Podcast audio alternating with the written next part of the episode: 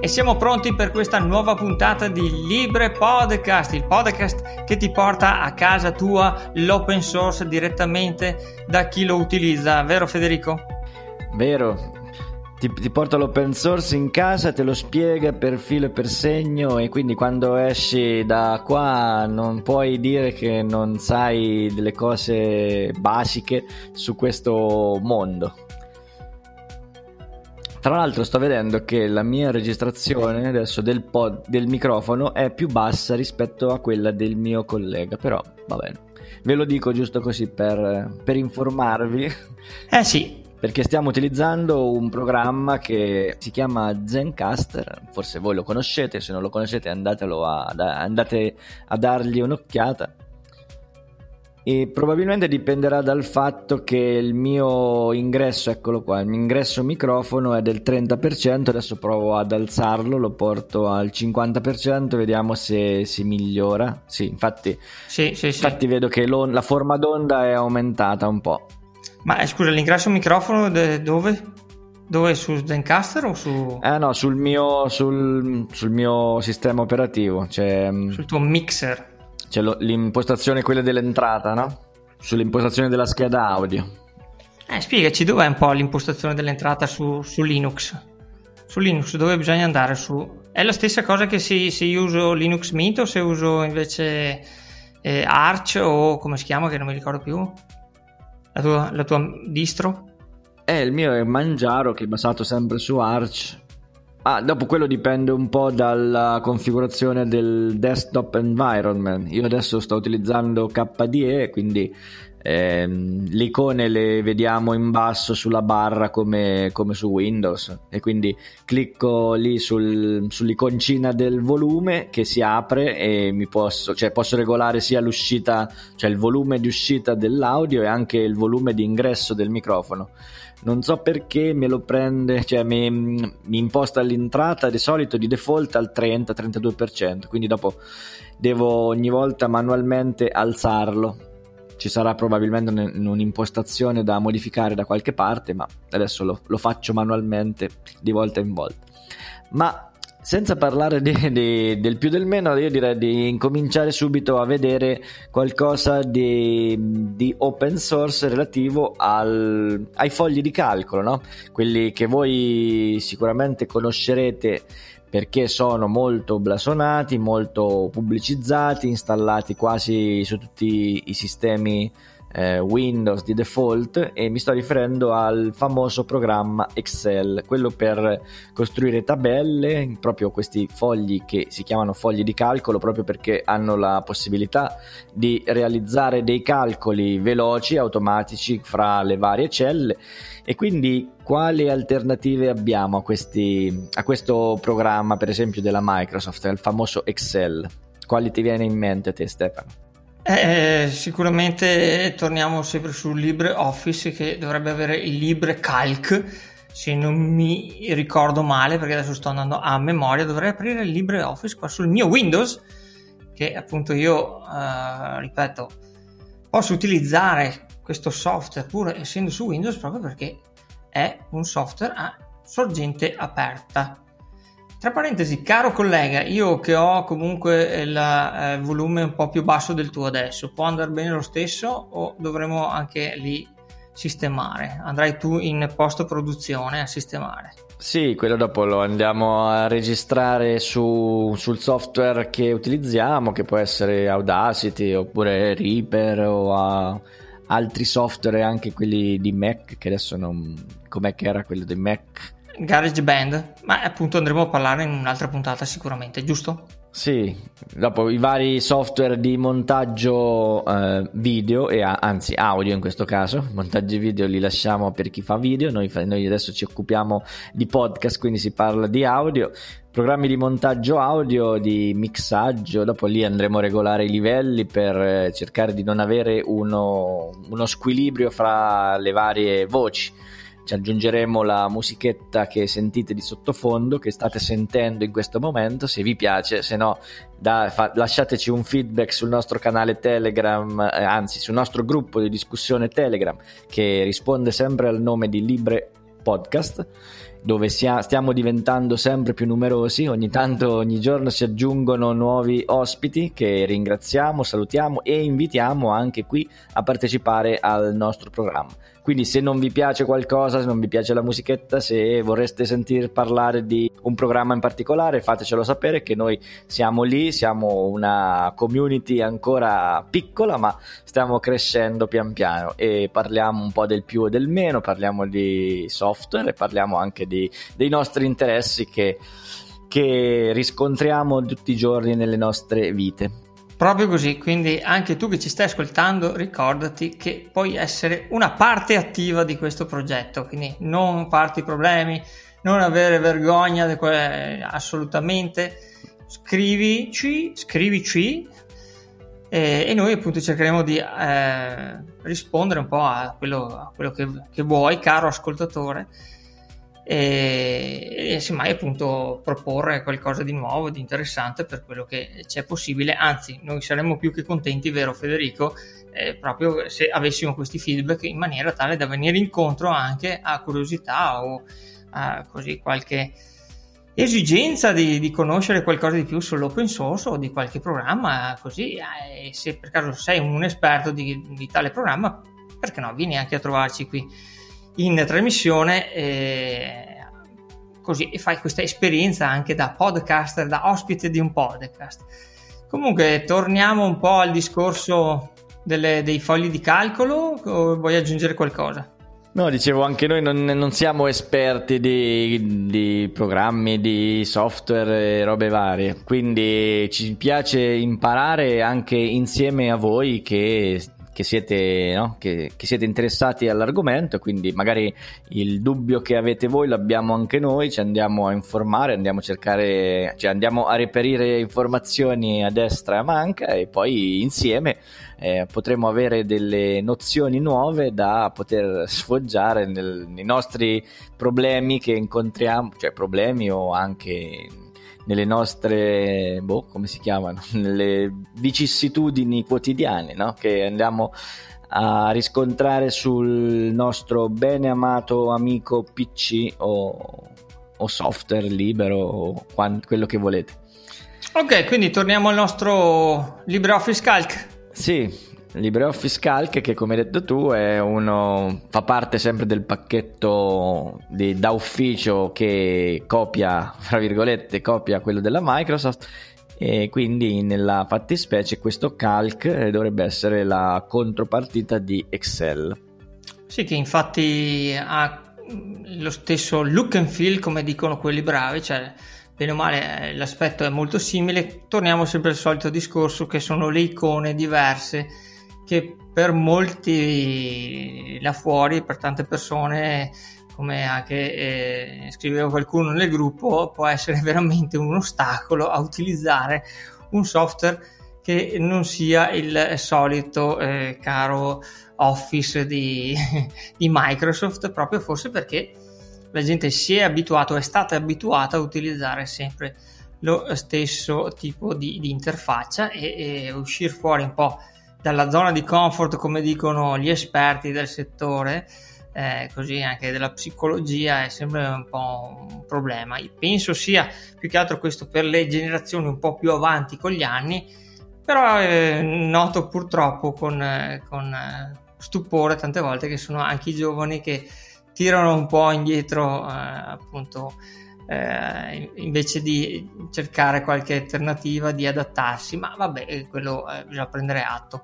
Comunque bene o male l'interfaccia, come dicevamo, insomma, presenta le, le stesse icone di apertura dei file, di, di stampa, di copia e incolla.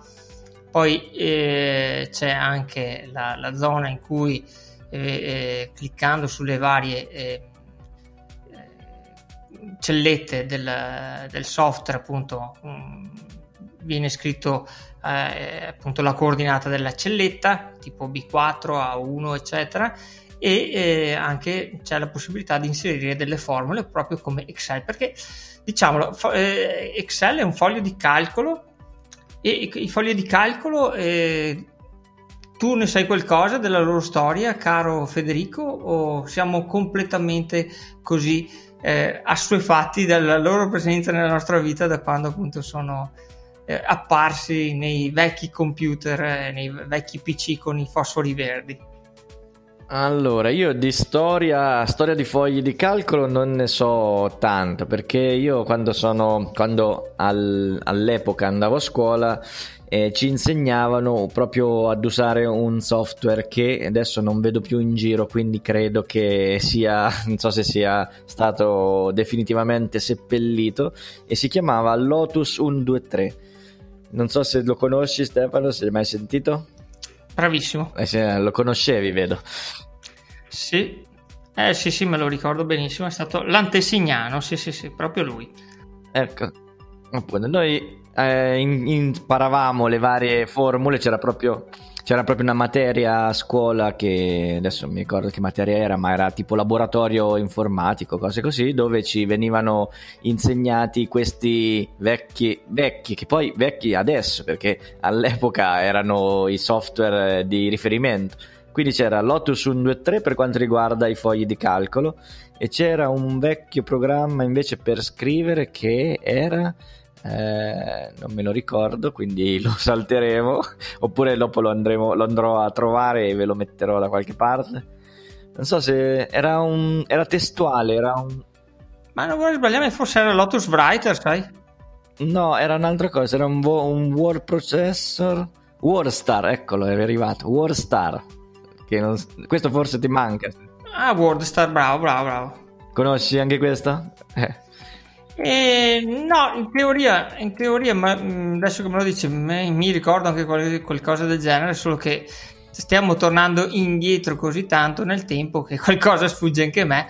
Anzi, sì, guarda, adesso mi faccio aiutare dal famoso eh, assistente, motore di ricerca conosciuto un po' da tutti quanti, chiamato Google. Sì.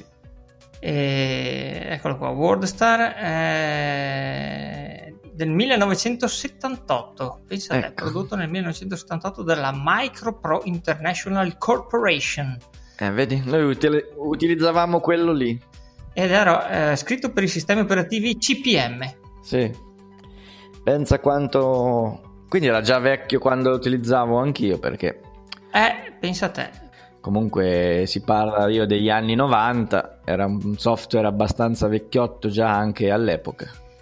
Già, già, già. E appunto vediamo un po' cosa ci dice sempre eh, il nostro caro Google, che ci rimanda a Wikipedia. Vediamo un po' la storia del foglio elettronico, se riusciamo a dirlo così, in diretta.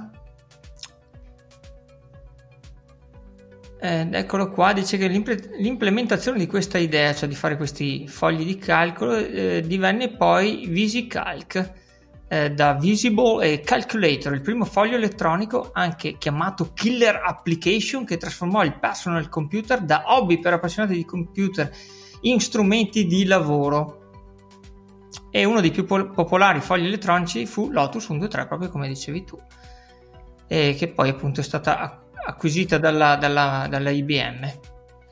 Sì, mi ricordo che quando lo utilizzavamo noi facevamo tipo delle applicazioni pratiche, no? Usando proprio questo foglio di calcolo, per esempio per eh, creare delle buste paga o comunque dei, dei cedolini. Adesso di preciso non mi, non mi ricordo cosa facevamo, però mi ricordo che invece questo, cioè la l'appeal che aveva su di noi questo programma, perché eh, riusciva a risolvere anche dei problemi che avevamo anche nella vita quotidiana, no? Quante volte per esempio ci capita di fare dei calcoli e ripeterli eh, volta dopo volta, magari ricordarci le varie formule e star lì diverso tempo a a ripetere sempre queste, queste formule, no? Inserire cifre.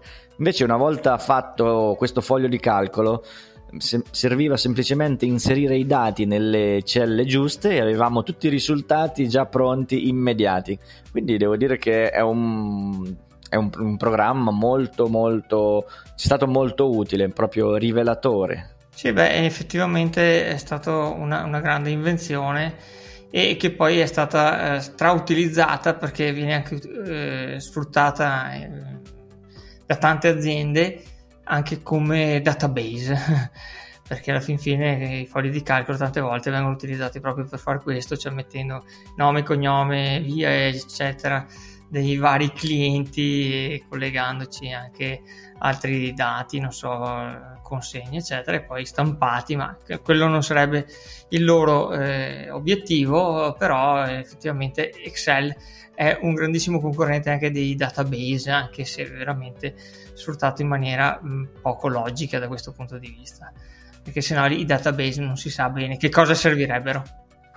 Sì, questo lo puoi fare, lo puoi utilizzare come database se però non hai una grossa mole di dati, perché dopo eh, quando, quando incominci ad avere migliaia, migliaia o milioni, forse non so qual, qual è il limite massimo di memoria. Anche lì c'era, mi ricordo, un certo limite, no? Che potevi scrivere un tot numero di colonne, un tot numero di righe e poi ecco, finiva, cioè il programma finiva, perché era legato un po' alla RAM, alla, alla capacità di immagazzinare questi dati in memoria. E quindi quando vai a, ad, ad aggiungere dati su dati, alla fine anche le ricerche sono, sono lente, anche se dici vabbè, ma saranno frazioni di secondi, però quando le devi andare a ricercare su tantissime celle, e il programma non è fatto per quello, quindi anche il processo che ha di, di ricerca dei dati, di elaborazione, perché poi dopo bisognerà anche che fa delle, dei programmi, no? Quindi dei calcoli, alla fine... E questo, questa funzione di usarlo come database eh, lascia un po' il tempo che trova, ecco. Quindi diciamo sì, lo puoi fare al, se hai delle, delle piccole quantità di dati da, da elaborare, so, un migliaio, roba di genere, anche di più, però senza esagerare.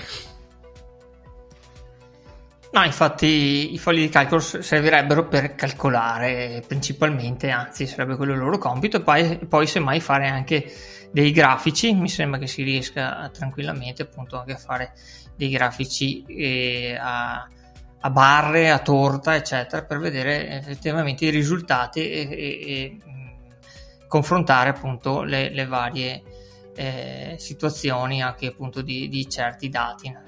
Cosa... Sì, sì, è vero. Hai ragione, Stefano. Anche... Cosa, cosa ne pensi tu di questo? Hai ragione, anche, anche i grafici sono una parte importante del foglio di calcolo, perché proprio è una delle funzioni, è quella, cioè è proprio anche di fare i calcoli, l'analisi delle statistiche o andamenti, rappresentazione visuale dei dati che utilizziamo, cioè che otteniamo sfruttando questi questi calcoli che vengono sviluppati all'interno del nostro foglio, che, che poi alla fin fine è proprio, cioè, se lo utilizzi bene è proprio un vero e proprio programma, diciamo, no? Lo puoi utilizzare come, proprio come programma, cioè, c'è un suo linguaggio di, di programmazione, ci sono dentro eh, le varie so, le varie strutture che ti servono, no? Se se accade questa certa condizione allora fai questo calcolo, altrimenti fai quest'altro, cioè si possono fare varie, ehm, varie procedure, varie operazioni per eh, poter ottenere i nostri risultati anche in modo interattivo. In effetti sono chiamate queste macro, se non sbaglio, giusto? Sì, ci sono sì sì anche delle macro, puoi realizzare mi pare anche dei, dei bottoni cliccabili, no? Gli assegni anche a questi bottoni eh, delle funzioni, quindi delle macro che sarebbero proprio un pezzo di codice eh, che puoi sia registrare mh, manualmente. Per esempio ci sono delle operazioni che devi andare a svolgere, eh, vai, clicchi un pulsante che ti registra la macro, poi tu fai l'operazione, lui mentre tu svolgi l'operazione manualmente lui si segna, cioè si registra tutte le istruzioni eh, su, un, su un punto, che poi dopo tu, una volta finita la macro, fai stop smetti di registrarla, vai a vedere quello che ha scritto, poi hai la possibilità di, di modificarla se ci capisci, perché anche lì dopo non è per tutti questa, queste proce- queste, cioè questo uso avanzato del, del programma, però c'è questa possibilità. Eh, allora a questo punto ti faccio una domanda per vedere se sei preparato in merito, perché eh, da quello che so appunto su Excel si può utilizzare, ad esempio c'era Visual Basic proprio per, per l'Excel, per programmarlo se non sbaglio, e mentre su LibreOffice mi domando che tipo di, di programmazione si possa fare. Tu che sei un utilizzatore principalmente di Linux e quindi LibreOffice ce l'hai sotto mano da mattina a sera. E io però questo non, non lo utilizzo in questo, cioè in modo così evoluto, avanzato, e quindi al momento non saprei rispondere, dovrei andare a fare le varie ricerche eh, che possiamo fare tranquillamente tutti, andare a vedere su Wikipedia o su altre fonti di informazioni per andare a scoprire se anche lì c'è questo, questa possibilità. Quindi alla fin fine è utilizzabile da chiunque, cioè non bisogna essere dei programmatori per riuscire a sfruttarlo abbastanza decentemente, credo appunto. Sì. Anche LibreOffice Calc. Mm-hmm. Sì, e poi dopo, va bene, adesso a parte Calc, che più o meno l'abbiamo visto così a grandi linee, ce ne sono, c'è sempre il classico OpenOffice Calc, che è sempre eh, forse l'antesignano di LibreOffice, come dicevamo anche nelle scorse puntate, da cui è stata fatta una, una biforcazione, un, come si chiama, un fork in italiano, cioè è stata fatta una modifica, no? Una, una modifica del vecchio software, e... una derivata, diciamo, una, un software derivato. Sì, che da cui poi ecco si è sviluppato questo LibreOffice. Quindi abbiamo anche la Apache OpenOffice Calc, che è sempre un'alternativa più o meno simile anche a LibreOffice Calc. Poi abbiamo per esempio Gnumeric. Anche quello io ho utilizzato perché quando non volevo installare tutto il pacchetto, non volevo una cosa molto... molto molto pesante, vole- mi serviva soltanto, ecco, proprio così di fare tre calcoli in croce proprio per eh, avere una mia tabella, oppure una anche, un, anche dei conti da fare così al momento, eh, estemporanei. Non volevo andare ad appesantire il mio sistema con eh, programmi molto più complicati come o complessi come quelli che abbiamo detto poc'anzi. Avevo installato anche questo Gnumeric. Tu lo conosci? Hai avuto, non so, hai avuto modo di vederlo? Allora, effettivamente utilizzarlo no, non l'ho mai utilizzato, però ad esempio su alcune distribuzioni Linux eh, molto leggere veniva installato quello al posto di LibreOffice, perché da quello che mi risulta, non so se mi confermi, è anche abbastanza leggero come implementazione di dati, eccetera. Sì. Sì, non è un software molto pesante, non è una cosa... Eh sì, è proprio per quello che lo utilizzavo, proprio per la sua leggerezza. Adesso non mi ricordo quante, quanti mega eh, occupasse, ma era una cosa molto più basica, no? Per chi non aveva bisogno di grosse funzionalità.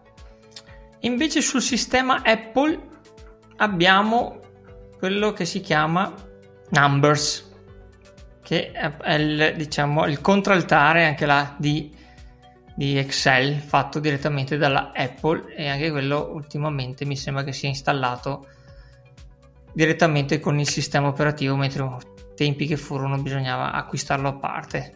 Però non è un software open source, quello sì. Ecco, questo per me è un mondo totalmente sconosciuto, quindi io neanche l'ho mai sentito nominare, quindi vai, vai pure con la descrizione, se l'hai utilizzato, magari se ti sei trovato bene o se l'hai solo ecco, sentito dire così, ma di, di fatto non so quando tu ne abbia, cioè abbia messo le mani all'interno di questo programma. Ma sinceramente, come dicevamo anche mi sembra la volta scorsa, alla fin fine sono questi software che danno un po' di valore aggiunto sicuramente al sistema operativo della Apple, però anch'io non l'ho mai utilizzato eh, effettivamente, perché comunque in azienda viene utilizzato eh, Office della Microsoft, eh, anzi Office trecentosessantacinque in questo caso negli ultimi anni, oppure avevo installato LibreOffice, anche quello, visto che si può installare su qualsiasi eh, computer appunto eh, su cui viene supportato e, e non ha problematiche di licenza. E anzi, delle volte ho riscontrato che riusciva ad aprire, come forse ho anche accennato l'altra volta, dei file Excel che neanche eh, l'Office riusciva a, ad, ad aprire, semplicemente perché eh, non avevo la versione super aggiornatissima che per caso veniva installata sul computer di qualche eh, altro mio collega, che poi mi passava il file, ma io avevo la versione più vecchia, e quindi mi, mi veniva incontro LibreOffice Eh, che riusciva ad aprire invece questi, questi fogli di calcolo, anche se, ripeto, anche là ci sono sempre delle discrepanze, proprio perché comunque la Microsoft, a meno di questi ultimi passaggi che sta facendo e che si sta avvicinando un po' al mondo open source, un tempo appunto mh, era proprio contraria al massimo a, a questo tipo di filosofia del software, e metteva, se poteva, sempre un bastone tra le ruote eh, di qua e di là eh, ai programmatori che eh, appunto facevano di tutto per invece dare la possibilità a chiunque di poter accedere al eh, software eh, eh, di utilizzo anche appunto d'ufficio eh, a tutti quanti, insomma, anche a chi non aveva la possibilità di poter eh, così investire su dei pacchetti come, come eh, Office, che aveva un suo costo, almeno all'epoca. Adesso stanno cambiando un po' anche là le, eh, le strategie e, e così anche le opinioni sull'utilizzo eh, del software open source. Quindi eh, ti, dico, ti dico la verità, eh, secondo me appunto questo eh, Numbers di Apple è molto bello, sempre anche graficamente, che è molto intuitivo.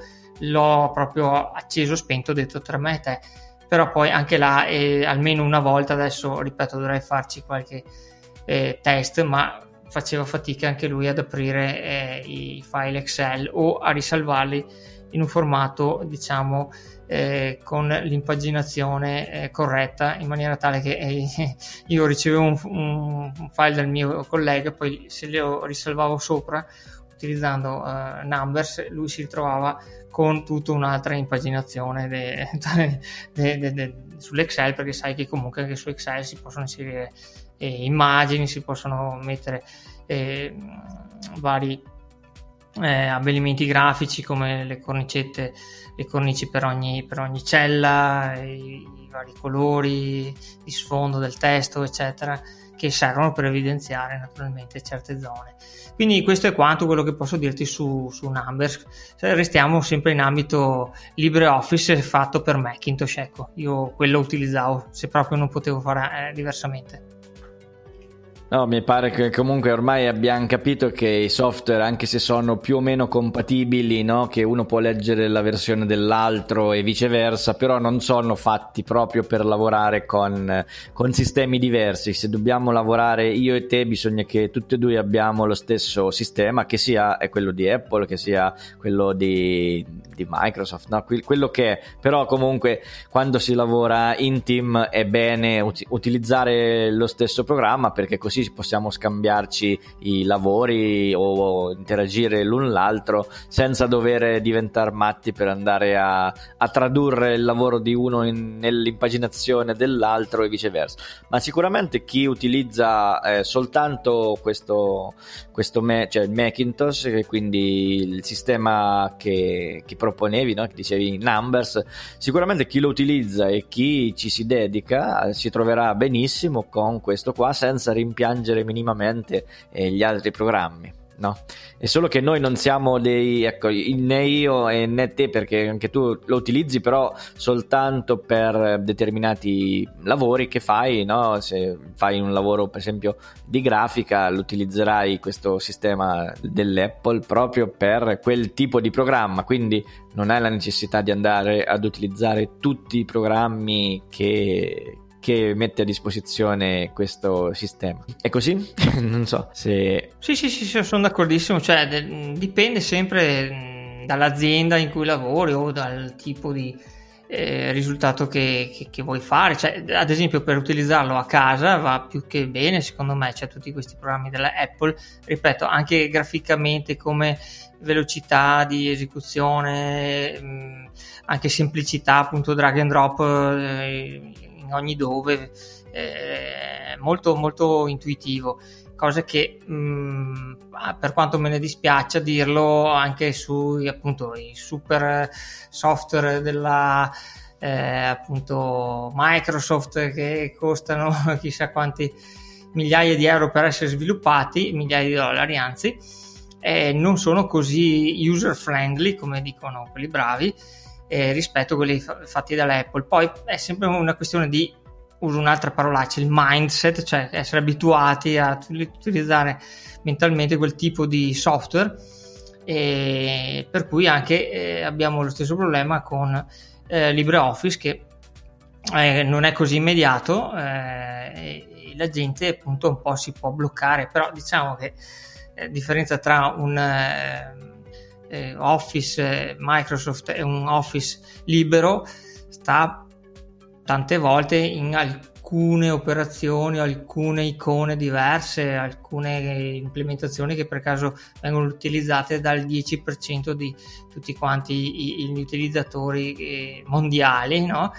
E, mentre ripeto, anche questi programmi de- della, della Apple sono proprio fatti per l'utente proprio molto basic, senza voler offendere nessuno, ma appunto che con il drag and drop riesce a fare qualsiasi cosa. Sarebbe bellissimo se appunto anche nel mondo eh, dell'open source riuscissero ad arrivare vicini a questa eh, mentalità, perché vorrebbe dire veramente arrivare a dei livelli molto così eh, user friendly, che darebbero una marcia in più secondo me anche ai software eh, appunto a codice aperto. Beh dai, speriamo che ci si arrivi presto e... Eh, speriamo. Sto ad esempio vedendo software come mh, quelli di grafica, di cui parleremo più avanti credo, anche come Inkscape, che è un programma di grafica vettoriale che sta già migliorando, ad esempio anche con le icone che prima erano un po', uso questa parola, buttate là, eh, certi comandi, certe cose che stanno sempre migliorando, che stanno arrivando sempre più vicini a quelli professionali. E eh, ripeto, sarebbe anche là interessante vedere qualcosa di più snello, più veloce da utilizzare, però è proprio una questione appunto di essere organizzati ed essere focalizzati in, quel, in quella modalità. Delle volte essere eh, se, scusa eh, utilizzare software che è troppo semplice anche eh, per molti è sinonimo di software diciamo poco professionale, no? Perché è troppo semplice da utilizzare, mm. quindi non è professionale. Se è più complicato già è professionale, ma secondo me bisognerebbe lavorare anche su quello. Comunque, ripeto, mh, per me insomma già un LibreOffice a confronto di un eh, scusa, un LibreOffice Calc a confronto di un Microsoft Office Excel, eh, ormai siamo insomma molto vicini, anche con le nuove i nuovi aggiornamenti, anche le icone, anche lì ho visto che sono state migliorate, alcune anche impostazioni sono state migliorate, eh, importazioni di file grafici, di eh, grafici a torta, a barre, appunto anche la, l'implementazione eh, è sempre migliore, quindi diciamo che Non c'è, non c'è più così da lamentarsi rispetto a una volta. Sicuramente ci sarà sempre quella differenza che farà storcere il naso a qualcuno, ma si potrebbe sicuramente anche risparmiare in tante aziende tantissimi eh, investimenti su software proprietario e utilizzare quello libero eh, a sorgente aperto, considerando il tipo di effettivamente eh, utilizzo che se ne fa. Poi è tutto comunque da discutere, da vedere. Sì, che poi tanto adesso penso che nelle aziende così, quelle che magari so, che producono beni eh, che ne so fisici o che ecco si utilizzi questi tipi di software proprio a un livello molto molto eh, basic, sempre per ripetere questa parola, quindi quando hai quelle quattro cinque cose che, che ti servono per lavorare tutti i giorni, ecco, uno impara un, un tipo di programma rispetto all'altro e va avanti tranquillamente. Guarda, per fare un esempio, per esempio ho trovato che c'è anche un foglio di calcolo che funziona direttamente eh, da web, è gratuito, è open, è free e tutto quanto, e volevamo, volevo vedere se se proprio in diretta con te, per, ti ho mandato un link, non so se l'hai visto, su Zencastr. Se tu clicchi su quel link ti dovresti trovare con me sulla stessa pagina di questo foglio di calcolo, che andiamo adesso a, a svelare il nome. Si chiama EtherCalc ed è, ed è bello per il, per il fatto che mentre io scrivo una cosa nella celletta, tu la dovresti vedere in contemporanea direttamente sulla tua, quindi è un foglio di calcolo condiviso. Sì, è vero, non so se lo stai vedendo. Bello, è un po' un Google, un Google Docs, un Google, sì, eh, fogli, tipo, ecco, eh, tipo quello così, eh, open source. Sì, però vedi, lo stai vedendo in diretta. Eh, appunto. Mentre io scrivo una cosa, sì, sì, sì. Eh, e tu la vedi. Sì, adesso sì, non sì, so sì. come funziona Google Docs, se ha questa, se ha questa funzione, perché anche questo non l'ho mai utilizzato. Però penso che magari io lavoro sulla mia versione, tu sulla tua, non so come funziona l'interazione eh, in contemporanea fra, fra, fra più utenti che lavorano sullo stesso tipo di documento. Non so se tu hai avuto qualche esperienza. Ma ti dico, io no, con i fogli di calcolo, i fogli di videoscrittura sì, mm, però di solito era che vedevi tutte quante le modifiche fatte dagli altri dopo, di solito non ho mai avuto occasione di lavorare in contemporanea. Eh, infatti sì, anche io penso che... Eh, sicuramente, però è una... È una, una, buona, una buona caratteristica di, di poter utilizzare appunto questi software online, appunto, che stanno un po' rivoluzionando. Alla fin fine anche la stessa Microsoft ha cominciato a fare eh, la versione online di eh, Word, Excel e eh, mi sembra anche di PowerPoint, e eh, vediamo appunto che Google comunque ha fatto scuola, e non vorrei sbagliarmi, ma mi sembra che ci sia anche una versione di OpenOffice che stanno cercando di sviluppare sempre più online. Dovremmo semmai vedere anche un po' in quel senso là, cosa ne dici? Sì, dopo cercheremo di andarci a documentare anche su queste cose qua. Andiamo a vedere. Io ho visto che LibreOffice, per esempio, adesso stanno facendo una versione eh, Enterprise e una versione Community. Non so, sentivo su un podcast eh, che ne parlavano, e diceva che su quello della versione Community era sempre gratuito, cioè, ma veniva fuori un messaggino che diceva, che ricordava, stai utilizzando la versione Community, stai... e non so adesso questo quanto poteva essere una cosa fastidiosa o meno, però ho visto che si stanno muovendo anche su quel, su quella direzione.